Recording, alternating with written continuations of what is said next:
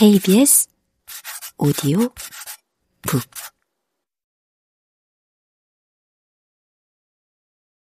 그건 사실이야. 산전수전 겪은 이 노파가 말하는 거 잘 들어두게. 잊어버리면 안 돼.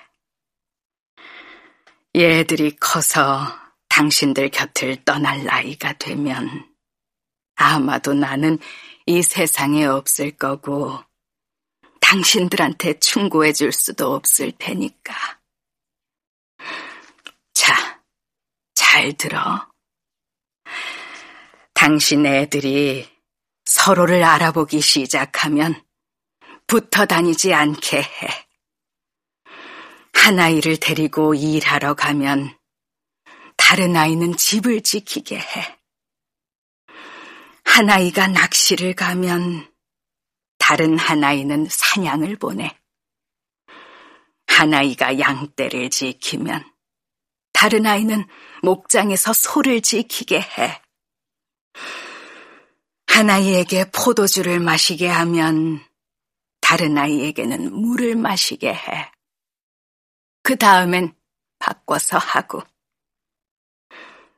동시에 둘을 꾸중하거나 버릇을 가르치려 하지 마. 둘에게 같은 옷을 입히지 말고.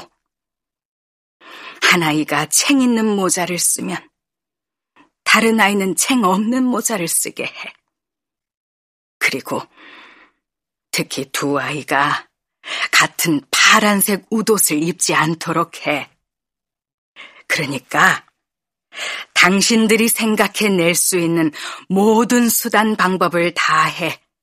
그 둘이 혼동되는 걸 막고 서로 다른 옷을 입는 거에 익숙해지도록 하는 거야. 내가 당신들에게 말하는 것들을 한 귀로 흘려듣지 않을까 심히 걱정되네. 만일 내 말대로 하지 않으면 어느 날 크게 후회하게 될 걸세. 라고 산파가 말했다. 산파는 적절한 조언을 해주었고 바르보 부부는 그 말을 믿었다. 그들은 산파가 말한 대로 하겠다고 약속했고 그녀에게 좋은 선물을 들려서 돌려보냈다.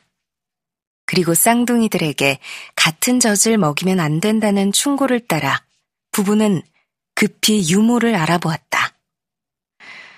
그러나 마을에서는 유모를 한 명도 찾지 못했다.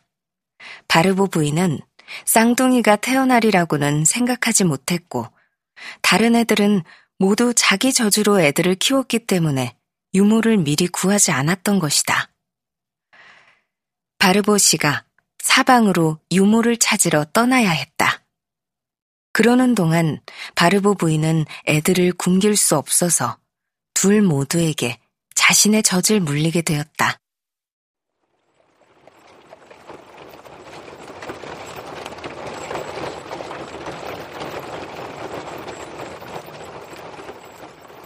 이 지역 사람들은 쉽게 결정을 내리지 않는다. 아무리 돈이 많은 사람도 약간은 흥정을 해야 했다. 바르보 시내가 꽤 많은 월급을 줄 만한 돈이 있다는 것을 알고 있었고 부인이 더 이상 젊지 않았기 때문에 젖먹이 둘을 키우다간 완전히 지쳐버릴 것이라고 생각했다. 그래서 바르보 씨가 찾아낸 유모들은 모두 한 달에 십팔 리브르를 요구했는데 그 금액은 도시에 사는 사람들에게나 요구할 수 있는 것이었다. 바르보 씨는 십이에서 십오 리브르 정도만 지불할 생각이었다. 그 정도면 시골 농부에게는 충분히 많은 금액이라 생각했다. 사방을 뛰어다니며 말다툼까지 벌였지만 하나도 결정짓지 못했다. 그렇게 급할 것도 없었다. 갓난 아이들 둘이 엄마를 그다지 피곤하게 만들지 않았기 때문이다. 그들은 둘 다 건강하고 조용하고 무척 얌전해서 집안에서 한 아이를 키우는 정도의 손이 갔다. 한 아이가 자면 다른 아이도 잠을 잤다. 바르보 씨가 요람을 잘 개조했기 때문에 둘이 동시에 올 때에는 요람을 흔들어 동시에 달래줄 수 있었다. 마침내 바르보 씨는 한 유모와 십오 리브르의 협상을 마쳤다. 사례금으로 백수를 줄 일만 남았을 때 바르보 부인이 이렇게 말했다. 아이고 여보, 왜 일 년에 백팔십에서 이백 리브르나 써야 하는지 모르겠어요. 우리가 무슨 부잣집 날이나 사모님도 아니잖아요. 내가 우리 애들 먹일 젖이 안 나올 나이도 아니고요. 젖이라면 먹이고 남을 정도로 나와요. 보세요. 우리 애들 한 달 되었는데 얼마나 잘 컸는지요. 당신이 애 둘 중 하나를 맡기겠다고 한 메를로드는 나의 절반만큼도 튼튼하지도 건강하지도 않아요. 그녀의 젖은 안 물린 지 십팔 개월이나 된걸요. 갓난아이 먹이기에 적당한 젖이 아니에요. 사제트 산파가 같은 젖으로 우리 애들을 키우지 말라고 한 것은 애 둘이 서로에게 너무 지나친 친밀감을 갖지 않도록 하라는 것이었죠. 그렇게 말한 게 맞아요. 그런데 애 둘을 똑같이 잘 보살펴야 한다고도 하지 않았어요? 결국 쌍둥이는 다른 아이들만큼은 튼튼하지 않다는 거 아니에요? 나는 우리 애들 중 하나를 위해 다른 하나를 희생해야 한다면 둘이 서로 너무 좋아하는 게 낫겠어요. 더구나 둘 중 누구를 유모 손에 맡기죠? 솔직히 말해 누구를 보내든 괴로울 거예요. 나는 우리 애들 다 좋아했지만 왠지 이번에 낳은 아이들은 지금까지 제가 품었던 애들 중 가장 사랑스럽고 착한 것 같아요.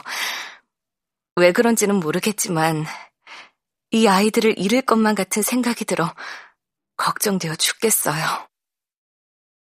여보, 부탁이에요. 유모 이야기는 없던 일로 합시다. 유모만 빼고 나머지는 사제트 산파가 말한 대로 다 할 거예요. 젖먹이들이 서로에게 지나친 애정을 품는다는 게 있을 수 있는 일일까요? 젖을 뗄 무렵이 되어서야 자기들 손발 구별하지 않겠어요? 당신 말도 일리는 있어.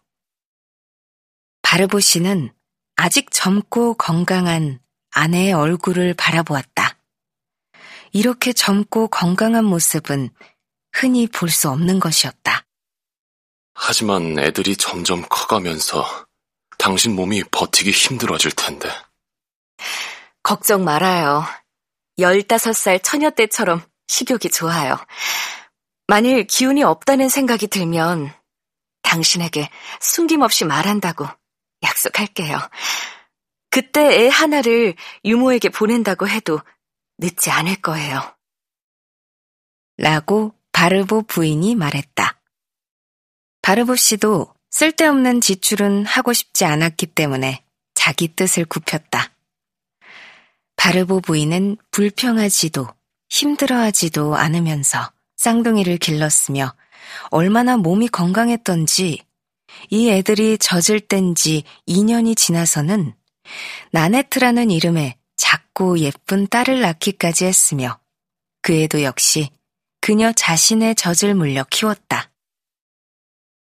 하지만 이건 조금 무리여서 만일 첫애를 낳아 키우고 있던 맏딸이 때때로 막내 동생에게 자신의 젖을 물려주지 않았다면 끝까지 키우는 것은 어려웠을지 모른다. 이렇게 바르보 씨의 가족은 점점 늘었고 곧 어린 삼촌, 어린 이모, 어린 조카들이 집안에 바글바글하게 되어서 누구는 시끄럽고 누구는 얌전하다고 말할 수 없는 상태가 되었다.